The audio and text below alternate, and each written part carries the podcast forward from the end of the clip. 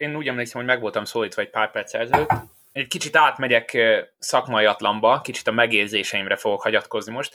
Én nekem van egy olyan érzésem, és erősíthetek meg ebbe, hogy annyi az ilyen hihetetlen komoly probléma, gyerek megpróbálta elmondani a véleményét, sírva fakadt. És gyakorlatilag, mint utólag egy pszichológus segítségét kérve, mert tetőzött ott a klubon belül a probléma, kiderült, hogy annak ellenére, hogy apuka azt hiszi, hogy szeretetben nő fel a gyerek, azért otthon mindig azon, amit apuka mond, és a gyerek nem tanult meg, úgymond klasszikus értelemben vitatkozni, az apuka meg nem tanulta meg megengedni azt a gyereknek, hogy ő esetleg ellent mondjon. Tehát 15-16 éves korára nem mert ellent mondani, tehát amikor már egy nemet kimondott egy felnőtt embernek, már sírva fakadt a gondolattól. Érted?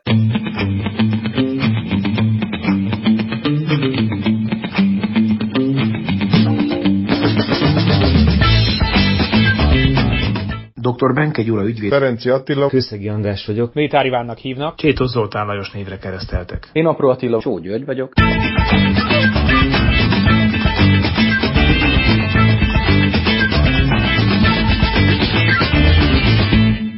Létezik egy idő, amelyben egyidejűleg a múltunkat és a jövőnket is írjuk, mégpedig a jelen. És a jelenünkben a döntéseinkhez mindig valamilyen értelmezési keretet használunk, melybe sokszor beleragadunk és lefagyunk. Ekkor van szükségünk friss nézőpontokra, mások tapasztalataira. Nincs ez másképp a futballvilágában sem, bárki könnyedén elakadhat egy ponton.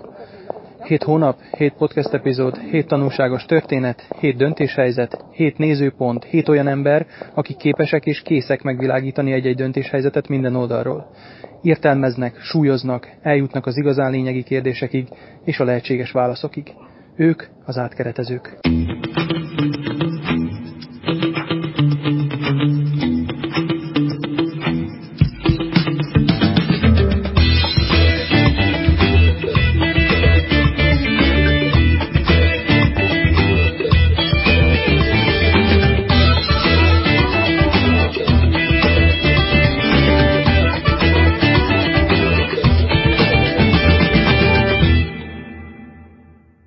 Üdvözlök mindenkit az évadzáró epizód kapcsán, ami, ami most az én általam kigondolt történet. Egy 15 éves játékos új klubhoz igazol. Az átigazolását a sportigazgató támogatta, a korosztályos edzővel senki nem egyeztetett, és ő nem is igazán örül az új játékosnak, amit edzésről edzésre ki is mutat felé. Folyamatosan piszkálja, a tényleges teljesítménytől függetlenül csak és kizárólag negatív kritikát kap, még a csapattársai gyengébb teljesítménnyel is elismerésben részesülnek.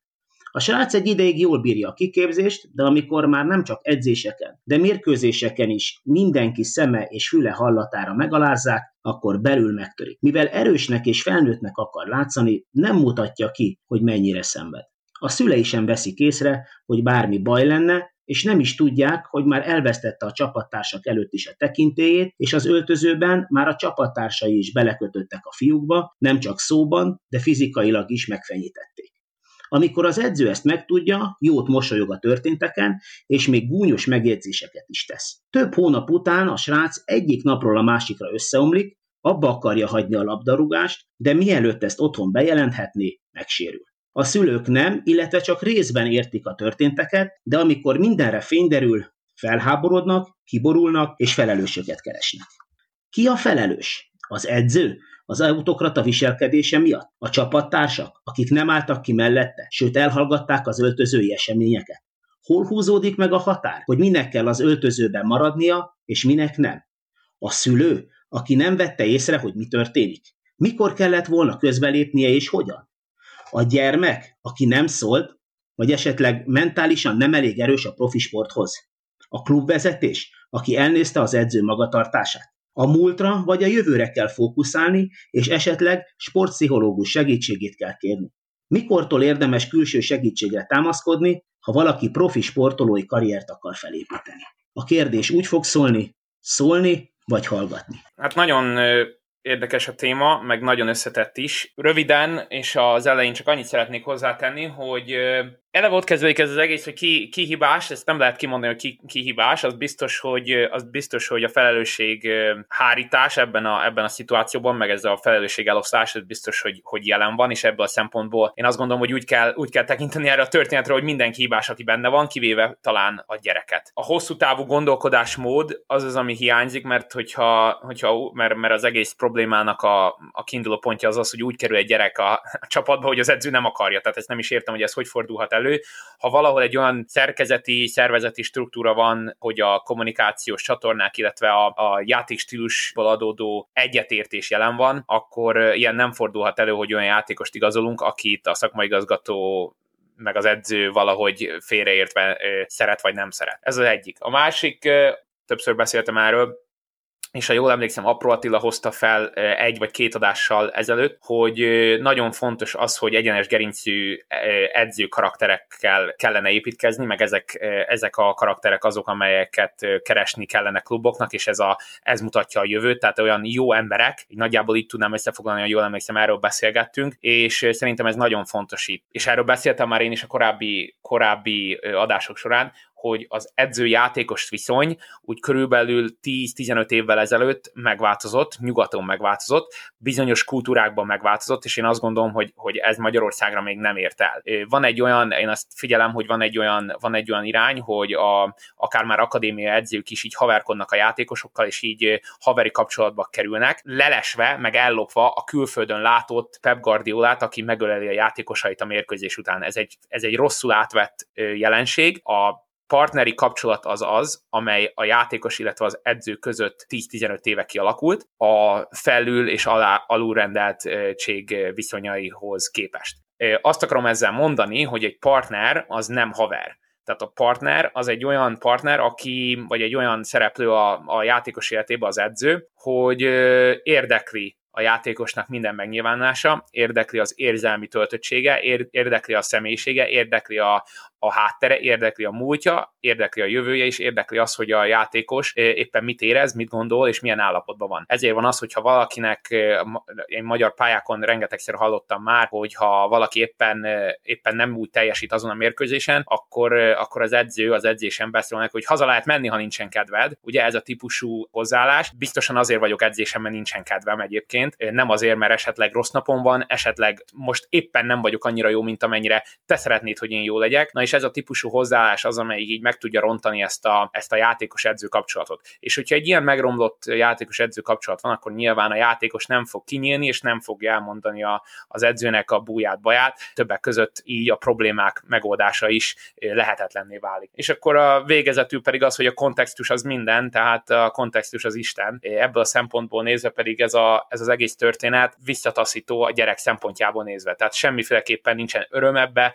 semmiféleképpen nincsen ebben, hát hogy is mondjam, gyermeki kedv, nincsen benne fejlődés tudat, nincsen benne semmiféle olyan, ami egy jobb futballistának a kialakulásához vezethet. Konkrétan a jelen történetünk kapcsán én azért megmerem kockáztatni, hogy egyértelműen megállapítom ugye az edző felelősségét, mert az teljes mértékben érthető a, esetleg a sértettsége vagy a rossz érzése, hogy az ő tudta nélkül került hozzá egy játékos, de akkor sem bánhat így egy gyermekkel, és azt gondolom, hogy egy utánpótlás edzőnek, aki egyben úgymond oktató, annak bizonyos pedagógiai, pszichológiai ismeretekkel is egyrészt rendelkeznie kell, plusz ezt alkalmaznia kell a gyakorlatban, mert példamutatásával, viselkedésével meghatározza a közösség viselkedését, és ez sajnos, amit ő elkövetett, ez nem fér bele, mert az ő magatartásának volt a folyamánya az, ahogy utána a többi gyerek is kikezdte ezt a szerencsétlen fiút.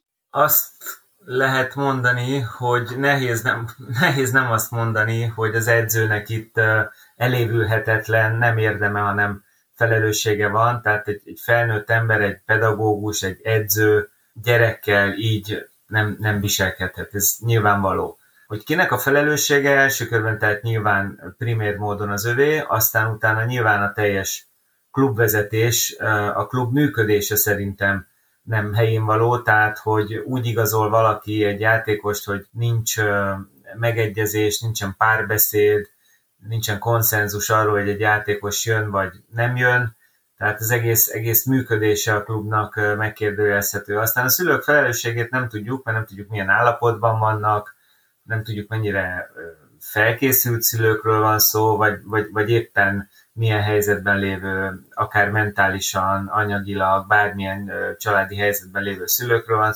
szó, tehát hogy tudtak-e, úgy egyébként is figyeltek-e a gyerekükre, úgy egyébként is tudták-e venni az ő jelzéseiket, nekik egyébként a gyerekükkel volt elég megfelelő párbeszéd, ezeket, ezeket mind nem tudjuk. Aztán hát szomorú, hogy ez, ez megtörténhet. Egy biztos, hogy, hogy elképesztően sok gyereket, egyébként akár tehetséges gyereket is írnak ki a futballból, mondjuk 10-14-15 éves korukig az ilyen típusú edzők.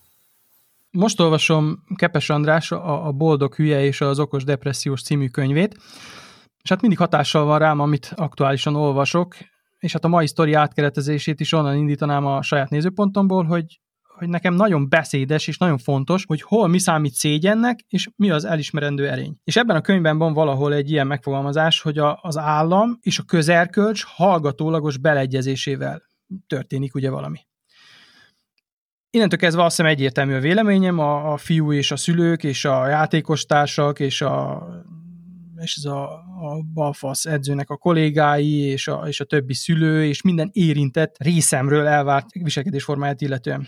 Elsősorban azért, mert egy gyerekről van szó, és szerintem a gyerekek boldogságát a, a felnőtteknek kell biztosítani. Vagy legalábbis, hogy is mondjam, minden kapacitásuk, minden erőforrásuk segítségével megpróbálni.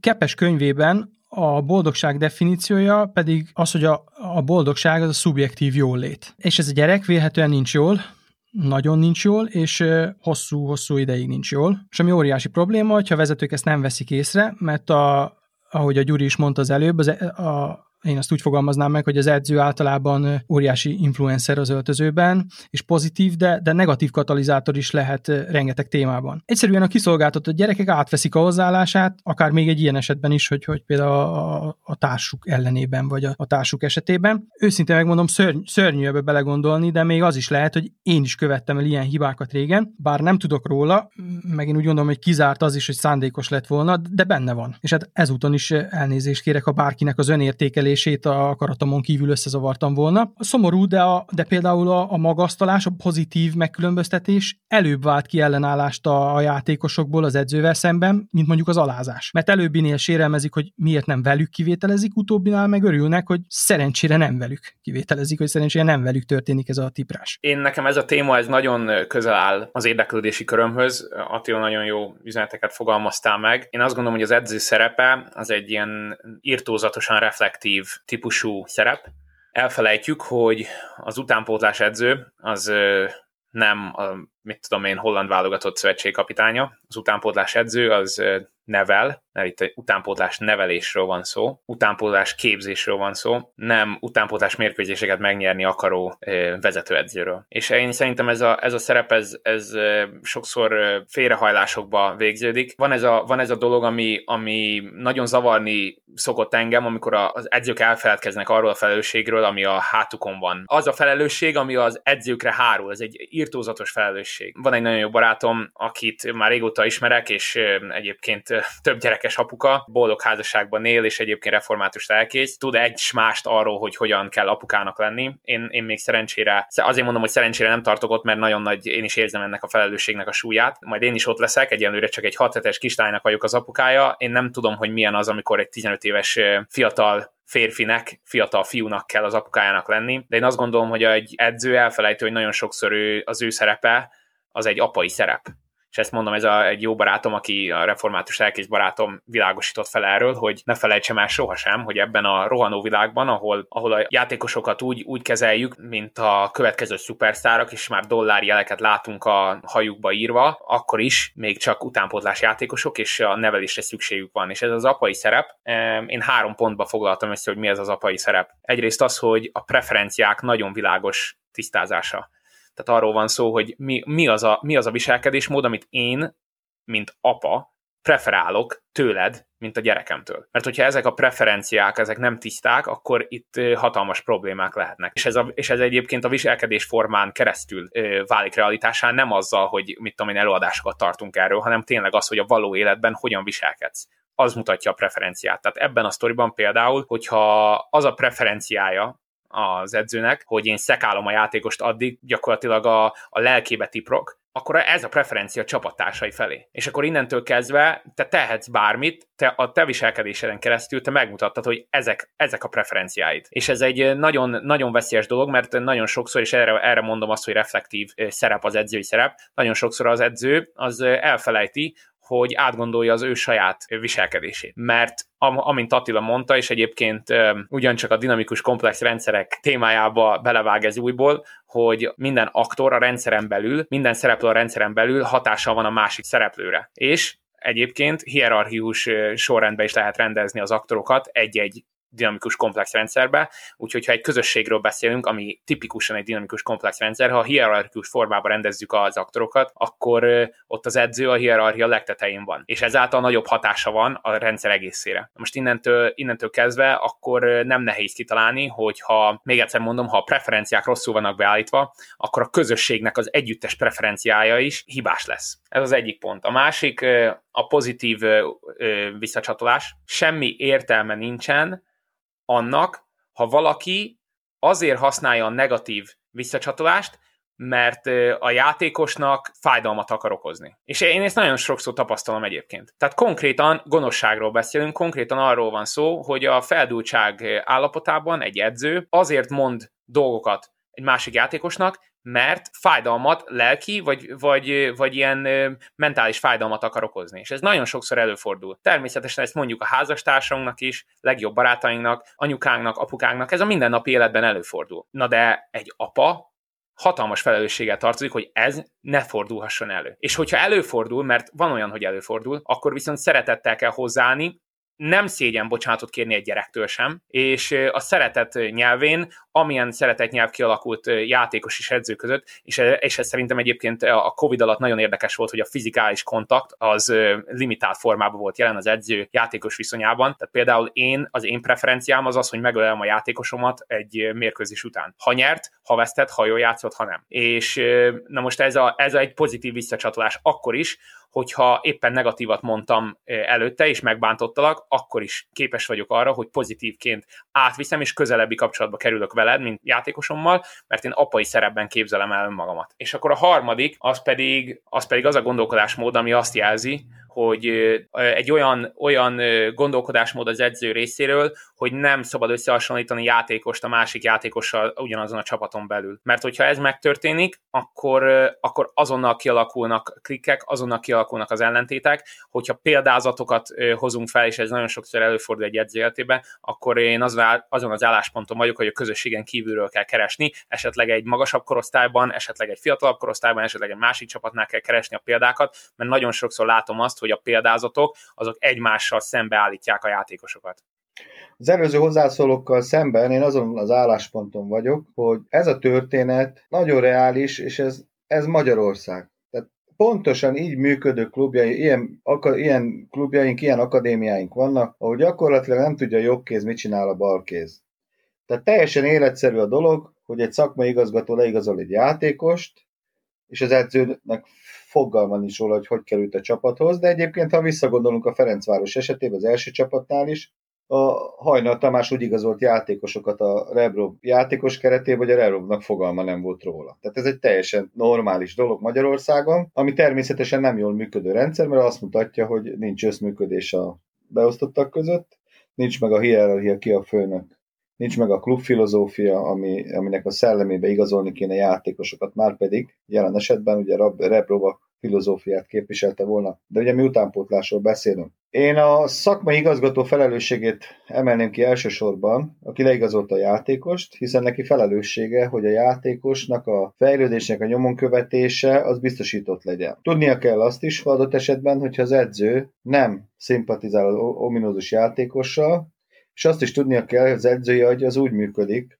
különösen Magyarországon, ahol a magyar edző a kifogás kezelésekben zseniális, hogy adott esetben nem szimpatikus neki ez a játékos, akkor pár utasítással úgy el tudja venni a játékos önbizalmát a játéktól, hogy bele tudja hajszolni egy olyan gyenge teljesítménybe, ahol utána már csak az edzőnek elég a teljesítményre hivatkozni a szakmai igazgató előtt, hogy védve legyen. Nézd meg, a statisztikai mutatók azt mutatják, hogy és már is bebizonyítja, hogy az a jó képességű játékos és tehetséges játékos, akit leigazolt a klub, az gyakorlatilag egy hulladék, gyenge játékos, aki nem jól dönt mérkőzésen, aki használhatatlan az adott egyesület klub filozófiájánál, már ha van ilyen. Az a véleményem, hogy elsődlegesen én a szakmai igazgatónak a felelősségét vonnám vagy emelném ki. Ugyanakkor az is teljesen életszerű a rendszer ebbe a történetbe, hogy a szülők sem veszik észre a dolgokat, hiszen sokszor a szülőnek a saját be nem futott karrierje, vagy gyerekkori álma az, amit a saját gyerekébe szeretne meg, megtestesíteni. A gyerek érzi ezt a fajta nyomást, hogy elvárások vannak a szülő részéről, és azt is érzékeli, hogy különösen serdülőkor környékén, hogy a szülő folyamatosan mossa az ő amit már tulajdonképpen a háta közepére nem kívánna, hogy mindig magyarázza, hogy a meccsen mit kellett volna csinálni, természetesen az edző más mond, és akkor a szerencsétlen gyerek inkább csendben marad, csak hogy leállítsa az apukáját, adott esetben, hogy ne, ne a kritikai megjegyzéseit tegye. Aminek egyenes következmény, a gyerek csendben marad, tehát a szülő nem nagyon tudja venni a jeleket valójában, mert a gyerek nem is mutat jeleket, hogy ott valami nem stimmel a klubnál. A csapattársak meg szintén zseniálisan tudják úgy kirekeszteni a közösségből az új játékos, hogy ez senkinek nem tűnik föl. Mert ha az edző még oda is figyelne erre a történetre, tehát a játékos pártját fogná, mint hogy jelen történetben nem azt fogja, a játékosok nagyon jól meg tudják csinálni, amikor nem figyel az edző, akkor zrikálják, beszólogatnak neki, úgyhogy nem, nem egy bonyolult dolog kirekeszteni játékosokat egy közösségből, illetve nem egy bonyolult dolog valakit meggyőzni arról, hogy abszolút tehetségtelen futballhoz, miközben az ellenkezőjéről is meg lehetne győzni, hogy történetesen tehetséges. Ugye a labdarúgó szövetség nem viccből tehetségmenedzselést tűzte ki céljául, következő stratégiai terv 5 éves tervében, mi azt a célt szolgálna, hogy abból a kevés tehetségből, aki esetleg extra képességekkel rendelkezik, hogy abból a magyar labdarúgás profitáljon mert amíg hajdanában mi tele voltunk játékos egyéniségekkel, és én gyerekként tudom, hogy én amikor Ferencváros szurkoló voltam, és mentem ki a mérkőzésekre, valójában elsődlegesen én a játékos egyéniségek miatt mentem ki, és csak másodlagosan a Ferencváros csapata miatt mentem ki. Hiszen ha mondjuk nem játszott volna ott a csapatba Varga Zoli, Albert Zoli, Szőke Pista, ezek a mind a kedvenceim voltak, Külajos vagy Branikovics, egyik játékos jobb volt, mint a másik, majd később a Nyilasi Ebedli, Magyar Pista.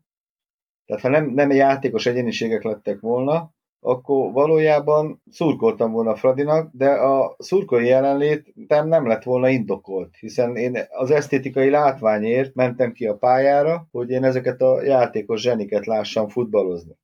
Ugye a mai magyar generáció, vagy a fiatalok már se tudják képzelni, milyen az, amikor egy csapatban olyan játékosok futballoznak, akik zseniálisan tudtak cselezni. Tehát régen a támadás szövés egyik formája volt, hogy a középpályán átvitték a labdát labdavezetéssel, és Magyarországon ez egy teljesen bevett dolog, hogy egyéni játékkal törték át a védelmi vonalakat, amit Messi nyújt a meccsen, hogy amikor elkezd cselezni, akkor ritkán tudják megállítani, nem ez egy természetes dolog volt a magyar NB1-be, hogy Albert Flori elkezdett cselezni, és nem tudták megállítani. Vagy Szőke Pista elkezdett cselezni, ezt nem tudták megállítani tehát hiába voltak az ellenfélnél jó védők, sansztalanok voltak. No, visszatérve az eredeti csapásvonalra, a történet nagyon is, nagyon is reális, a belső struktúrák az akadémiáknak és a kluboknál az pontosan így van fölépítve, hogy nem tudja jobb kéz, mit csinál a balkéz. Ráadásul erre is szintén van egy emeles statisztika, hogy az edzői fluktuáció nagyon magas ezeknél a kluboknál. Ami azt vonja maga után, hogy gyakorlatilag teljesen normális menetrend, hogy a szakmai igazgató leigazol bárkit is, az edzőt megkérdezése nélkül.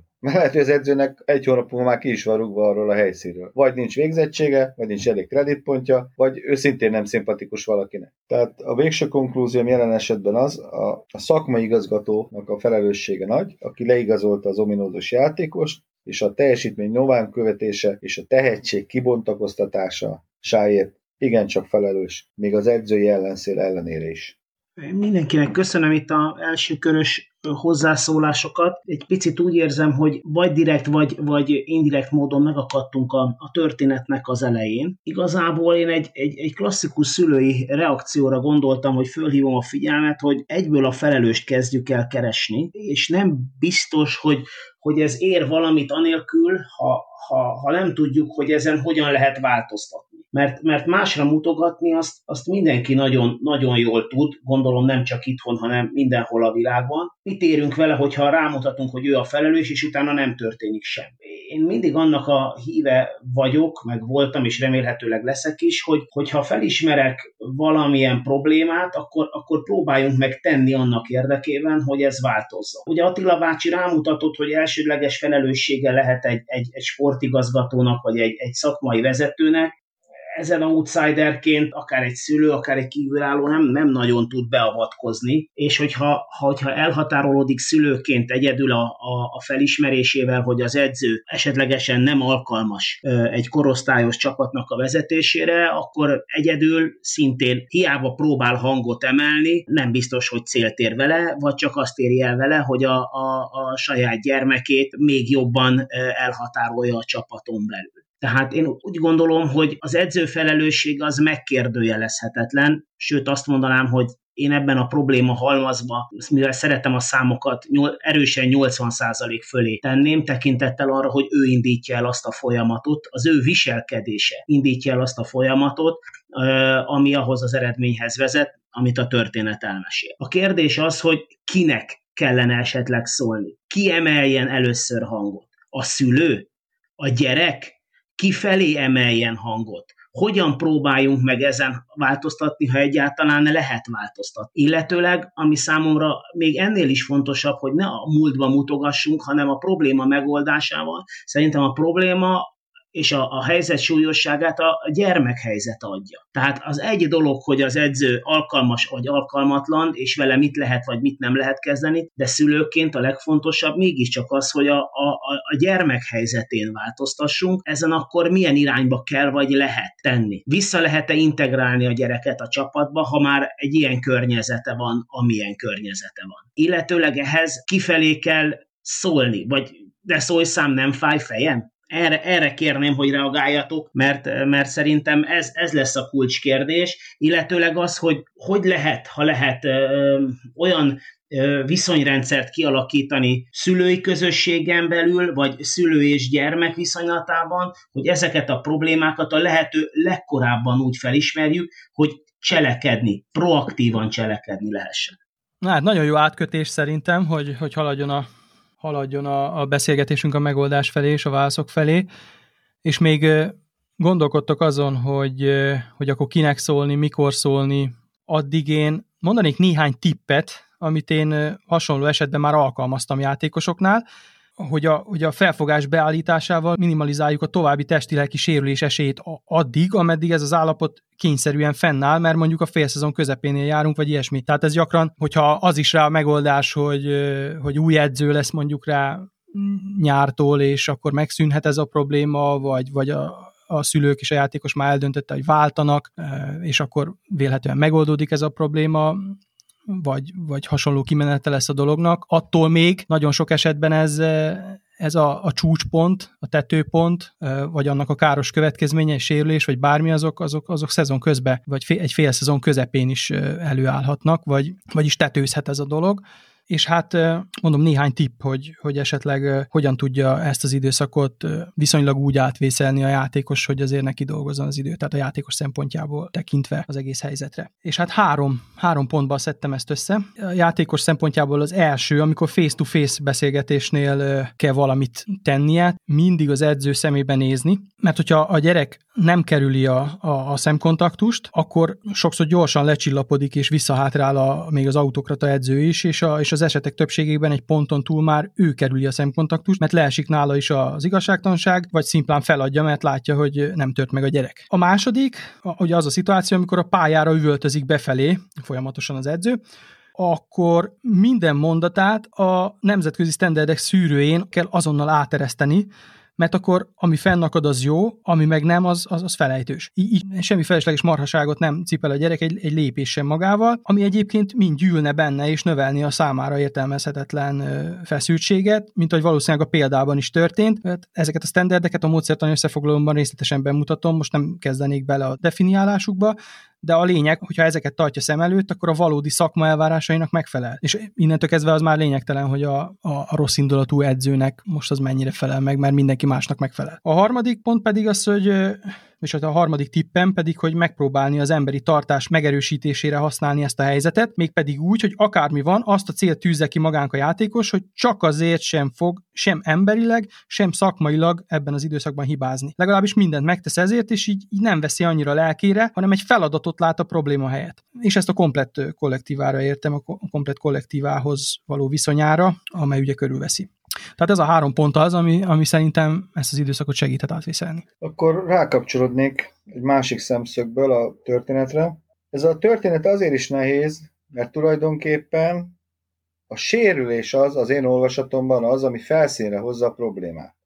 A játékos az jogosan nem mesél se otthon senkinek, hogy neki problémája van mert senkitől nem kaphat megoldást. Az edző, aki utálja, miért, miért támogatná, a szülőnek nem mer szólni, mert a saját gyerekkori álmait szeretné megvalósítani benne, és a sérülés lesz az, ami felszínre hozza ezt a rendszert, vagyis az én olvasatomban egy önvédelmi mechanizmus kéne beépíteni az Egyesület részéről, hogy ahogy létrejön a sérülés, akkor nem fizikailag akarják gyógyítani, a tüneteket kezelni, hanem a lelki okokra akarnának rávilágítani, és onnantól kezdve egy független pszichológushoz vagy diagnosztához kerülhetne a gyerek, ahol kiderülhetne, hogy tulajdonképpen mi állhat a történet hátterében, és akkor már egyesületi szinten tudnának föllépni. Az edző szintén nem beszélne, mert ugye itt fölmerült az is, hogy adott esetben az edző lehet, hogy föl se ismeri azt az antipátiát, amivel ők a gyerek felé fordul hiszen, hiszen a szakmai beszámolóiba feltetőleg levezeti, hogy ő miért úgy viselkedik meccsen, miért azt mondja, amit meccsen, a gyerek teljesítménye nem olyan, tehát ő jogosan szól be neki, lehet, hogy nincs is tudatában annak, hogy tulajdonképpen ő nem szimpatizál ezzel a gyerekkel, és nem szándékosan ilyen, hanem van, amikor két frekvencia kioltja egymást, vagy egymás ellen dolgozik. Olyan az egyiknek a kisugárzása, ami a másikat irritálja. És ilyenkor nehéz felelősöket találni. Tehát az én olvasatomban az Egyesületnél kéne egy olyan önvédelmi mechanizmus beépíteni, ahol a sérülésre úgy tekintenének, mint egy jel, hogy valami, valami lelki probléma probléma lehet a háttérbe, ami miatt maga a sérülés létrejött. És annak a hossza az különösen erre utalhat, tehát mondjuk ha létrejön egy lábtörés, egy szalagszakadás, stb., akkor az, az, akkor az igencsak jel, hogy itt valami a háttérbe nem stimmelhet. Pláne, hogyha valami egyszerű bárgyú sérülésen szed össze, például bakugrást végez edzésen a játékos, mondjuk rosszul érkezik a talajra, és keresztszalag szakadás lesz, ami egyébként nem vízió, amiről én beszélek, hanem ez egy megért történet, konkrétan az én lányom példája volt ez, akinek lelki problémái lehettek az Egyesületnél, amiről egyébként senki nem tudott ilyen szempontból, de volt egy bakugrás, és a keresztszalag szakadás lett a vége. Tehát a lényeg a lényeg, én az Egyesületnél látnék olyan, olyan, olyan előrelépési lehetőséget, hiszen ebbe, ebbe a rendszerbe senkinek nem érdeke, hogy, hogy megnyilvánuljon. Mint ahogy mondom, az edző az nem, nem demonstrálja, hogy ő valakit utál, a játékos az többnyire csendben marad, mert egy beosztott, egy alárendelt, a szüleivel nem kommunikál, mert minek kommunikáljon, tehát egy ilyen zárt, zárt valami jön létre, ahol nem mennek ki információk, nem mennek ki jelek, mert jeleket a senki nem látja, és a sérülés az, ami, az, ami adja a jelet a rendszernek, vagyis az egyesületnek, hogy itt valami nem stimmel, akkor egy objektív diagnoszta az, aki ezt be tudná lőni, és rá tudna mutatni esetleg arra, szintén objektív módon, az edző felelősségére, és, és ezt demonstrálná az Egyesület vezetése felé. Most egyébként, hogy Attila bácsi beszélt, én egészen odáig magamba visszapörgettem az eseményeket, amit majdnem minden epizódban egyébként, minden adásban egyébként megemlítek, hogy ha egészen kisgyerekkortól, addig a 16 éves korig a rendszer biztosítaná mindenkinek a játék lehetőséget a saját maga szintjén, akkor annak a hipotézisemnek a mentén, hogy aki játszik, az látszik, gyakorlatilag odáig fejlődhetne ez a rendszer, hogy az edzők nem tudnának elmenni egy idő után ebbe az irányba, hogy utánpótlás szinten ne a rádgéberi együttműködést szorgalmazzák, vagy ne álljanak be a sorba ilyen szempontból, mert minden látszik. Tehát nem tudnak a teljesítményre mutogatni, sem, semmit nem tudnak, mert végig úgy nő föl a gyerek, egy, egy, egy bizonyosságban nő föl, teljesen tisztában van azzal, hogy ő neki mennyi beavatkozása sikerül, mennyi nem, folyamatosan kap sokféle visszacsatolást,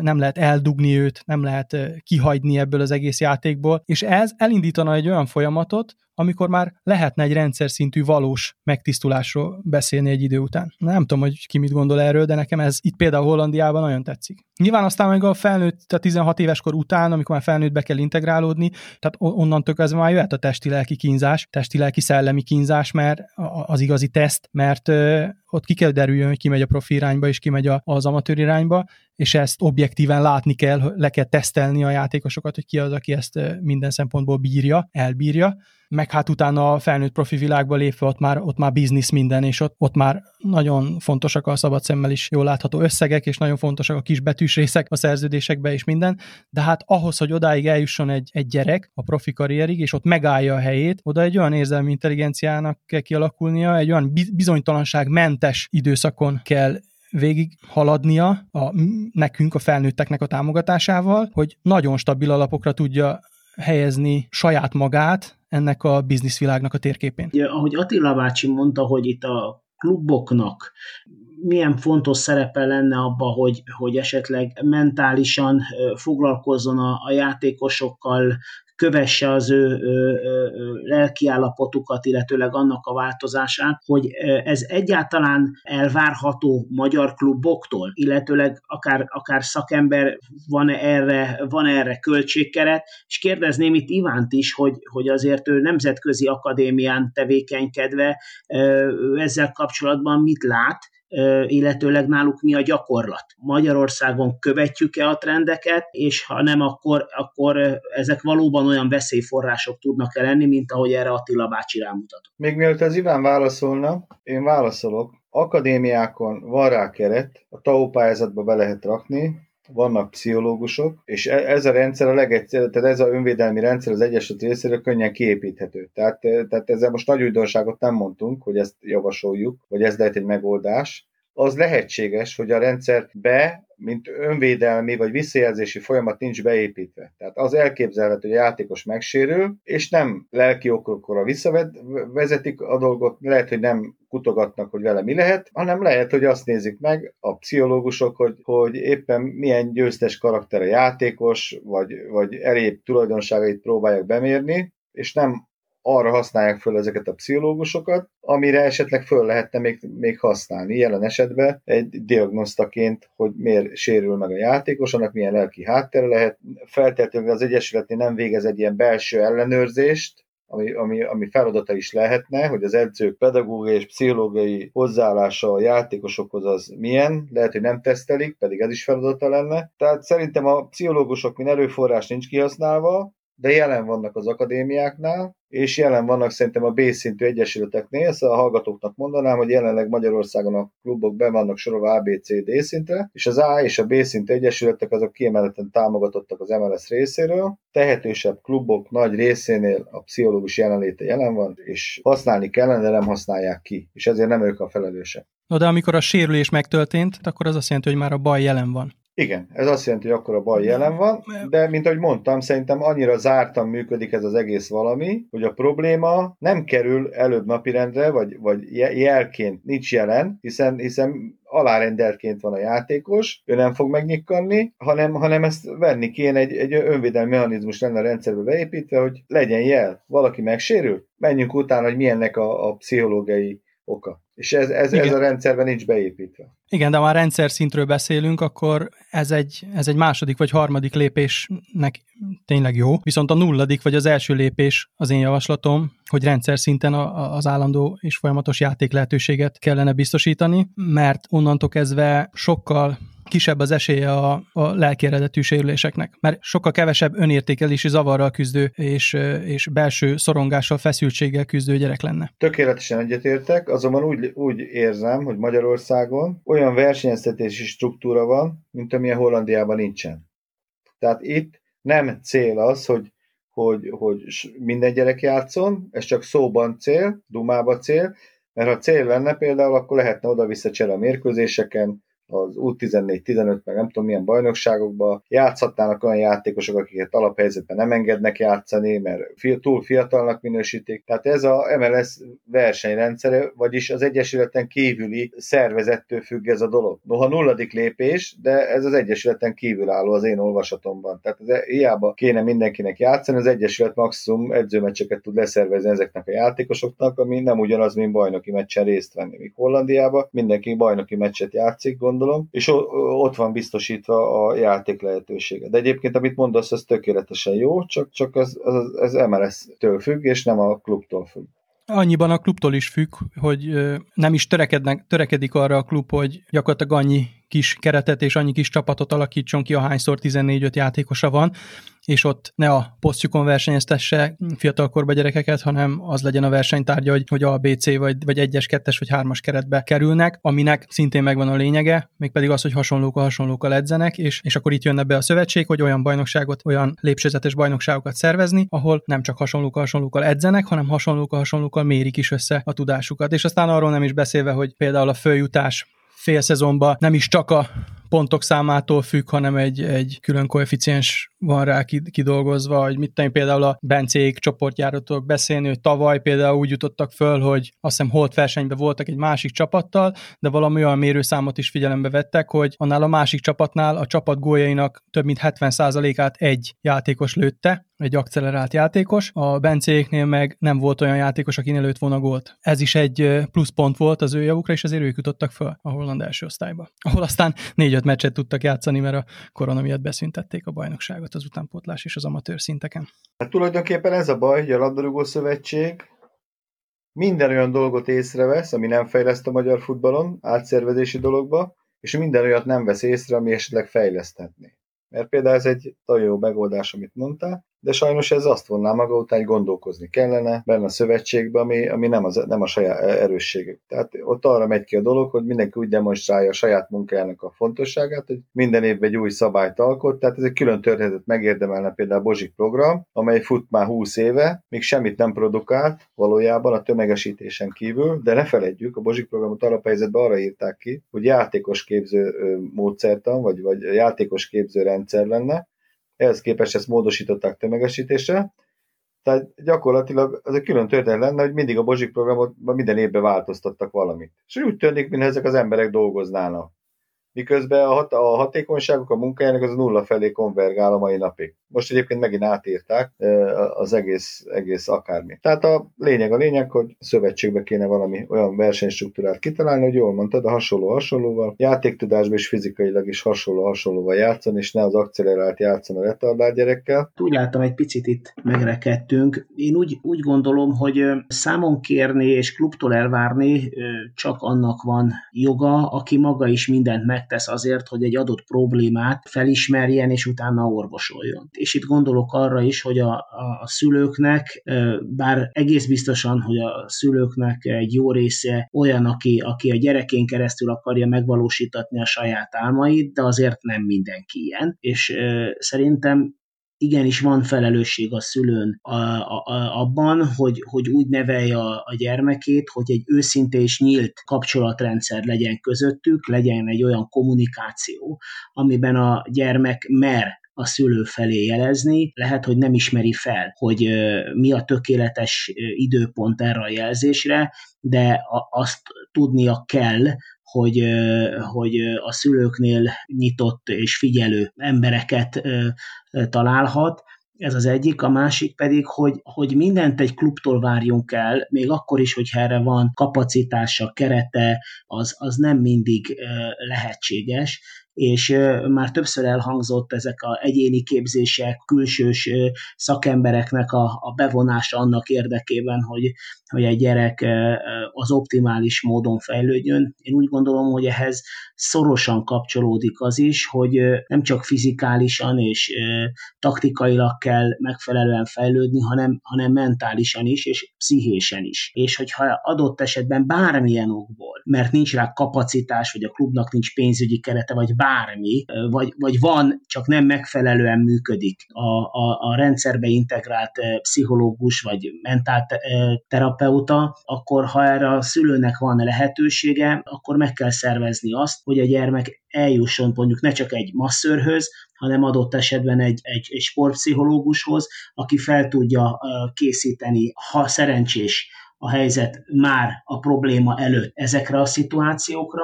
ha nem szerencsés a helyzet, akkor pedig utána a tovább lépésre. Alapvetően itt nekem az egész témával kapcsolatban, ami, ami elsőre lejött és, és asszociáltam rá, az maga egy ilyen, mondjuk úgy egy zaklatás tény, amit azért az iskolai zaklatásokban is egyre jobban tapasztalhatunk, és szerintem egy sportegyesületnél, vagy bármilyen közösségnél ez megjelenhet. És szerintem erről a legfontosabb beszélni, és egy nagyon picit eltávolodok a témától, de ígérem tényleg röviden, ennek már szerintem társadalmi és Kelet-Európában, Magyarországon, meg pláne most már politikai okok is befolyásolják ezt a dolgot, és befolyásolják a társadalmunkat, befolyásolják a szülőket, és befolyásolják a, a szülők által a gyermekek nevelését, meg ugye az edzők által is. Egyébként nagyon sok mindenhez szerettem volna így hozzászólni. Az első dolog az, hogy egy gyerekről egyáltalán nem biztos, hogy egy bizalmi kérdés, hogy ő, hogy ő mondjuk beszéle otthon erről a dologról, vagy mere beszélni, és az se, az se száz hogy egy rossz nevelésben részesült a gyerek csúnyán kifejező, hogy esetleg ezt nem meri megemlíteni, de igazából a szülői szemnek akkor is észre kéne venni, erre szoktuk alapvetően azt mondani, mert nekem valahol ez a zaklatásos történet egy kicsit a szívügyem is, hogy, sokszor előfordult, hogy fél a gyerek otthon, mert megfenyegették, vagy, vagy az egyesületnél például fél attól, hogy valamilyen módon hátrányt szenved, de igazából a beszéden kívül egyéb észrevehető tünetei is lehetnek annak az, hogy a gyerek zárkózottabb, vagy az edzésre járási kedve egy kicsit romlik, rosszabbul alszik, fölébred éjszaka, mert valamilyen rémálmai vannak, zaklatottabban megy, lehetnek pszichoszomatikus türetei, tehát reggeli fejfájás, vagy, vagy hasfájás, vagy olyan dolgok, amik esetleg eddig nem voltak rá jellemzőek. Szerintem ezekből a tünetekből is lehet rá következtetni, hogy valami nem gömbölyű, akár az edzésen, vagy akár az iskolában, tehát ezt azért össze lehet kapcsolni. És én itt ezzel összefüggésben az, hogy egyesületnél van pszichológus, vagy mentáltréner, vagy bármilyen ilyen szakember, én azt gondolom, hogy ez egy dolog, hogy van, meg a mentális nevelés is egy dolog, hogy van, de akár egy iskolába, akár egy egyesületnél, de bármilyen közösségnél szerintem fontos, hogy prevenciós tevékenységet végezzünk, amiben még mindig elmaradott szinten állunk, mert alapvetően szerintem egy három fő komponensre építve egy preventív programot minden közösségben, akár egyesület, akár iskola le lehet fektetni, amit le lehet kommunikálni egyesület szinten, tehát nem az egyző részéről, hanem az egész vezetés részéről, és meg lehet fogalmazni ugye a zaklatás elkerülése miatt, vagy bizonyos sérelmek elszenvedése miatt milyen programokat alkalmazzunk. Én ezt alapvetően három szintben szoktam így meghatározni. Van egy ilyen kognitív szintje, amikor első lépésként így tudatosítani kell a, az egyesületi vagy iskolai bántalmazás komolyságának és problémájának a komolyságát. Informálni kell a, a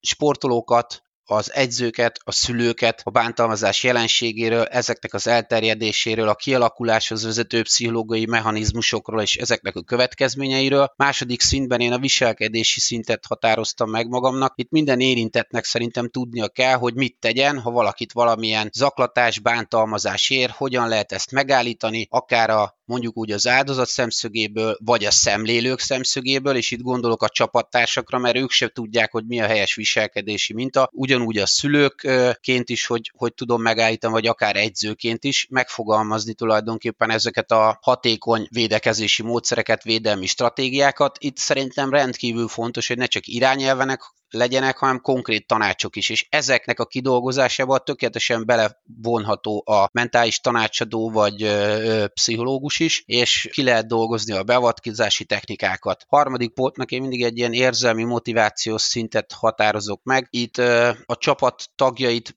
a játékosokat, a klub tagjait buzdítani kell arra, hogy valóban alkalmazzák ezeket az ismereteket és készségeiket, hiszen, hiszen csak akkor fognak tenni valamit, ha úgy érzik, hogy megéri az erőfeszítés. Ehhez szerintem rendkívül szükséges az, hogy a bántalmazás vagy zaklatás elleni attitűdök és a csoporttormát megfelelően kialakítsuk. Az árulkodásnak a tabuját is meg kell törni, hogy végül is bizonyos zaklatásokra hát fényderülhessen. Én ezeket a koncepciókat fontosnak tartom egy, egy klub meghatározásában, ugyanúgy, mint bármilyen etikai kódex, amit, amit meghatároz egy klub. És ez, ez sokszor iskolákban sem működik. Nem mondom, én nekem a másik jelentős probléma a szülőknél is, hogy egyszerűen olyan mértékű fucrátság van a társadalomban, amiket átültetünk a gyermekeinkben be, és most jelen esetben például az edző zaklatta a gyereket, de sok esetben ugye a gyerekek egymást, és ez lehet akár faji, vagy vallásbeli megkülönböztetés, vagy, vagy bármilyen jellegű dolog, azért, mert egyszerűen, egyszerűen így, így élik ki magukat a gyermekek, mindezt úgy, hogy sokszor tükröződik a szülőknek otthon hangoztatott a négy fal között elhangzó véleménye, szerintem erre is kéne figyelni, hogy miket hall a gyerek, és lehet, hogy nem hallja az egészet,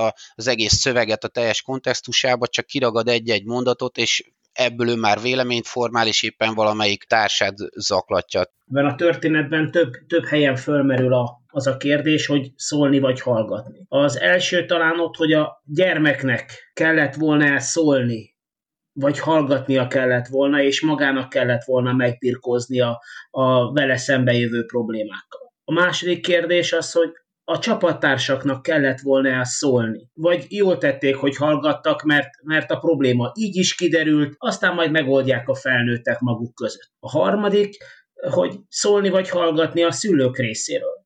És kifelé szólni, hogy a problémát esetlegesen megoldják, vagy inkább azt mondják, hogy így jártunk, aztán kész. Saját bőrünkön tanulunk. Akkor ebbe kérném, ez, ez három, három kérdéskörben is szólni vagy hallgatni, és hogyha nem egységesek lesznek a válaszok, akkor megpróbáljuk rétegenként szétszedni a, a, a, a véleményeket és úgy összesíteni. Hú, hát, hogy három, három külön rétegben szólni vagy hallgatni, hát én szerintem mindig kell szólni, bár ugye van a népi bölcsesség, hogy ne szólj szám, nem fáj fejem. Mondok nektek egy példát, ugye szólni vagy nem szólni, egyetlen egyet. A fiam, amikor hazajött Manchesterből, és hogy akkor kerestünk csapatot, és mondta az egyik akadémia, hogy oké, okay, ők leigazolják, a, tehát odaigazolják a, a fiamat, de korábban hallották, hogy én kritizáltam a csapatot név nélkül az utét és hogyha még egyszer merek megszólalni és kritizálni, akkor a gyereket ki fogják rúgni. Na most ez egy olyan edző volt, aki már rég nincs az úténél, csak egy-két évet volt ott az akadémián, és, és a, amikor én kritizáltam az útét, a gyerek 10 éves volt, ez meg mondjuk 17 éves korában történt. Tehát, hogy így öröklődnek át a legendás szülők, tehát, hogy, hogy a szólsz, vagy ha amiről beszéltünk, hogy egy edző úgy gondolja, hogy egy gyerek nem tehetséges, ez, ez végig kíséri az egész karrierét a gyereknek, és elvanásol mindenki. Hát én legyen az bármilyen réteg, vagy bármilyen történet, én mindig azt gondolom, hogy szólni. Oké, okay, akkor én beírtam neked három szólni. Tehát a gyereknek is szólni kell, a csapattársaknak is szólni kell, és a szülőknek is szólni kell. A, én azt, azt gondolom, hogy hát most így gyerekek részéről nem várnék el asszertív kommunikációt, de mindenképpen én a kommunikáció, a beszéd, és a, a párbeszéd, és a és, és ennek a híve vagyok. Tehát, tehát igen, nem, szólni háromszor, igen. Szóval szerintem, mivel gyerekekről van szó, és a hallgatólagos beleegyezést minden ponton mindenképp felelősségünk elkerülni, így mindig időben szólni. Felnőttek esetében már sokszor sokszor, tehát szülőként, most nem a gyerekekről beszélek, felnőttek esetében később szülőként már lehet, hogy érdemesebb belemenni néha játszmákba, ha vannak jó lapjaink, de gyerekekkel nem játszmázunk, tehát szólni. Én mindhárom esetben a szólni mellett vagyok, természetesen azért, mert a nyílt, őszinte kommunikáció az mindenféleképpen feloldja azokat a esetleg mélyebb sebeket, vagy meg meggyógyítja azokat a mélyebb sebeket, vagy egyáltalán segít abban, hogy ne is alakuljanak ki azok a mélyebb sebek, amelyek bizonyos embereknek és a, és a társadalom nagy részének lelki problémákat, lelki traumákat okozhat. Most nincsen előttem egy ilyen tudományos szaklapnak a ide vonatkozó cikke, de hogyha jól emlékszem, én olvastam ilyen cikket, hogy a magyar nép az ilyen a lelki traumáktól azért nagyon nincsen felmentve, a magyar népnek a lelki állapota már amióta ezt vizsgálják, nagyon mélyen van, és többször is olvastam erről, hogy azt mondják, hogy nagyon sokszor azzal van kapcsolatban ez, hogy ilyen befelé forduló nép vagyunk, nem, nem vagyunk olyan népség, amely kényelmesen és, és hát nyíltan ki tudja mondani az érzéseit, és megosztja, mit tudom én, családon belül, vagy esetleg pszichológussal. Hasonló problémákkal küzd egyébként az angol nép is, viszont ott a társadalmi szinten ez a nyílt kommunikáció ez jelen van, úgyhogy ebből a szempontból nekik szerencséjük van ebben a kérdéskörben azért is, is fontos ez, hogy szóljon mindenki, mert akkor ez a nyílt és őszinte kommunikációs csatorna az emberek között úgy tud kialakulni, hogy az előre viszi a, a társalgást, előre viszi az ügyeket, és nem hátráltatja. És kitérnék a gyerek kérdésére is, hogyha azt mondjuk, hogy a gyerek szóljon, akkor azért az nagyon fontos ott, hogy a felelősséget azt ne hárítsuk rá, tehát ne várjuk el a gyerektől, pont ahogy András mondta, ne várjuk el a gyerektől, hogy majd ő, ő kommunikáljon, viszont mindenképpen teremtsünk olyan környezetet a gyerekek körül, amelyik arra predestinálja őket, meg arra biztatja őket, hogy, hogy folytassák ezt a nyílt őszinte kommunikációt. Hát, szintén hasonló a véleményem, mint az előttem szólóknak. Mindenképpen szólni kell. A problémák nyílt őszinte kibeszélése az egyedüli útja annak, hogy megoldódja maga a probléma helyzet. Úgyhogy röviden ennyi a véleményem. Mind a három esetben természetesen. Igen, szerintem nem lesz meglepő az én érvem sem, mert önmagában már tulajdonképpen elmondtam a válaszomat mindhárom szereplő esetében, tehát pántalmazott szemlélő, vagy, vagy a szülő esetében is azt gondolom, hogy szólni kell, bár véleményem szerint még, még mindig nincs meg ennek a megfelelő viselkedés mintája, tehát nem tudjuk sokszor azt mondani, hogy hogyan, meg mint. Amit egyébként én azért itt hangsúlyoznék, és fontosnak tartok, hogy leegyszerűsítve, vagy szülőként én, én azt mondom, hogy érdemes ha lehet rá, akkor valamilyen segítséget is érdemes lehet bevonni, mert az egyenes konfrontációt, tehát hogy oda megyek az egyzőz, és, és majd én ott bekeményítek, vagy, vagy egyéb ilyen hasonló megoldásokat, ezeket azért nem tartom jónak. Tehát e, szerintem a szólást is a szülő részéről egy megfelelően intelligens módon kell végrehajtani, ezt azért fontosnak tartom. Egyébként e, kapcsolódnék Iván mondani valójához, ha jól emlékszem, én hangkis elemértől olvastam egy ilyen hasonló vizsgálatot, és ott volt egy érdekes mondat, ami azóta megmaradt bennem, hogy, hogy Magyarországon egy társadalmi értékrendbeli változás történt, egy negatív modernizáció, de ennek az lett egy ilyen súlyos mellékhatása, hogy az egyének tömegesen kiszakadtak egy ilyen tradicionális értékrendből és közösségekből. Magyarán egyszerűen már nem nem tudunk viselkedni. És ebben a tanulmányban voltak, volt arról is szó, amit egyébként a magyarok negativitásáról és a, a világhoz való hozzáállásáról elemezgettek, hogy miért jutottunk el idáig, és, és miért jutottunk el egyébként az egymással való furcsa kommunikációig és az zaklatásig. Köszönöm. És én maradtam a végére, és az én szavazatom is három szólni. Eh, határozottan úgy gondolom, hogy ha és amennyiben nem beszélünk a problémákról, akkor, akkor képtelenség, hogy arra megoldás is szülessen. Amit még fontosnak tartok, hogy azon túl, hogy megfelelő módon kell ezt a kommunikációt megtenni, az is fontos, hogy ne változzon az, amit mondunk. Tehát ha, ha hétfőn azt mondjuk, hogy A, akkor az kedden is A legyen, és szerdán is, és ne emlékezzünk úgy, hogy ja, szerdán én úgy emlékeztem, hogy én valójában B-t mondtam, mert az újabb konfliktusokat szül, és abszolút mértékben leterel a, a jó útról. Összesítve, akkor ilyen még talán nem is volt, de azt mondja, hogy mivel hatan szavaztunk egyelőre, ez 6-szor, 3-szor szólni, tehát 18 szólni a, a nulla ellenében, ami, amire bátran ki lehet jelenteni, hogy ez egy egyhangú állásfoglalás volt, vagy álláspont volt. Amit mindenkinek köszönök. És szerintem, ha így lenne a gyakorlatban is, akkor, akkor sokkal kevesebb problémával futnánk szembe, illetőleg sokkal gyorsabban meg is lehetne azokat oldani.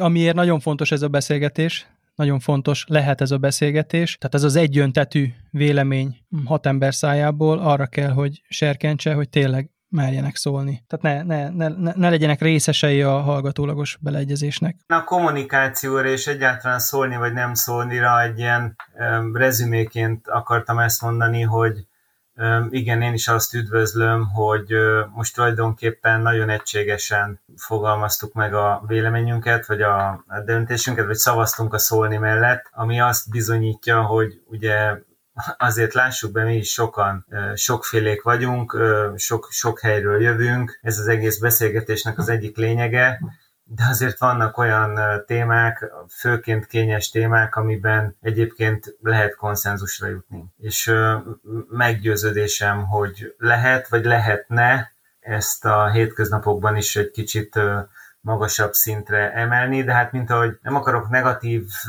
gondolattal zárni, de hogy mint sok más nem tanítanak, így ezt ez sem tanítják, tehát azért ezzel nem, nem lesz könnyű, mégis azt gondolom, hogy törekedni kell erre. Én direkt próbáltam ezt a témát úgy fölhozni, hogy több mindennek teret adjon. Nem annyira, vagy nem elsődlegesen itt a, a, a edzői problematikára akartam kihegyezni a hangsúlyt, bár bár, bár úgy gondolom, hogy ez nem elkerülhető és nem mellőzhető kérdéskör, hanem inkább tényleg arra, hogy, hogy föl kell ismerni a problémát, mi a probléma, és hogyan próbáljunk erre megoldást találni a hírvivőnk ugye nem hozta a hírt, tehát ezt ugyanúgy kellene, mint a Totóba, hogy ő lesz a plusz egy. És akkor, ha és amennyiben előkerül a hegyi rengetegből, akkor, akkor az ő véleményét meghallgatva plusz egyként vagy plusz háromként az ő szavazatát az összesítésben majd még bevonjuk.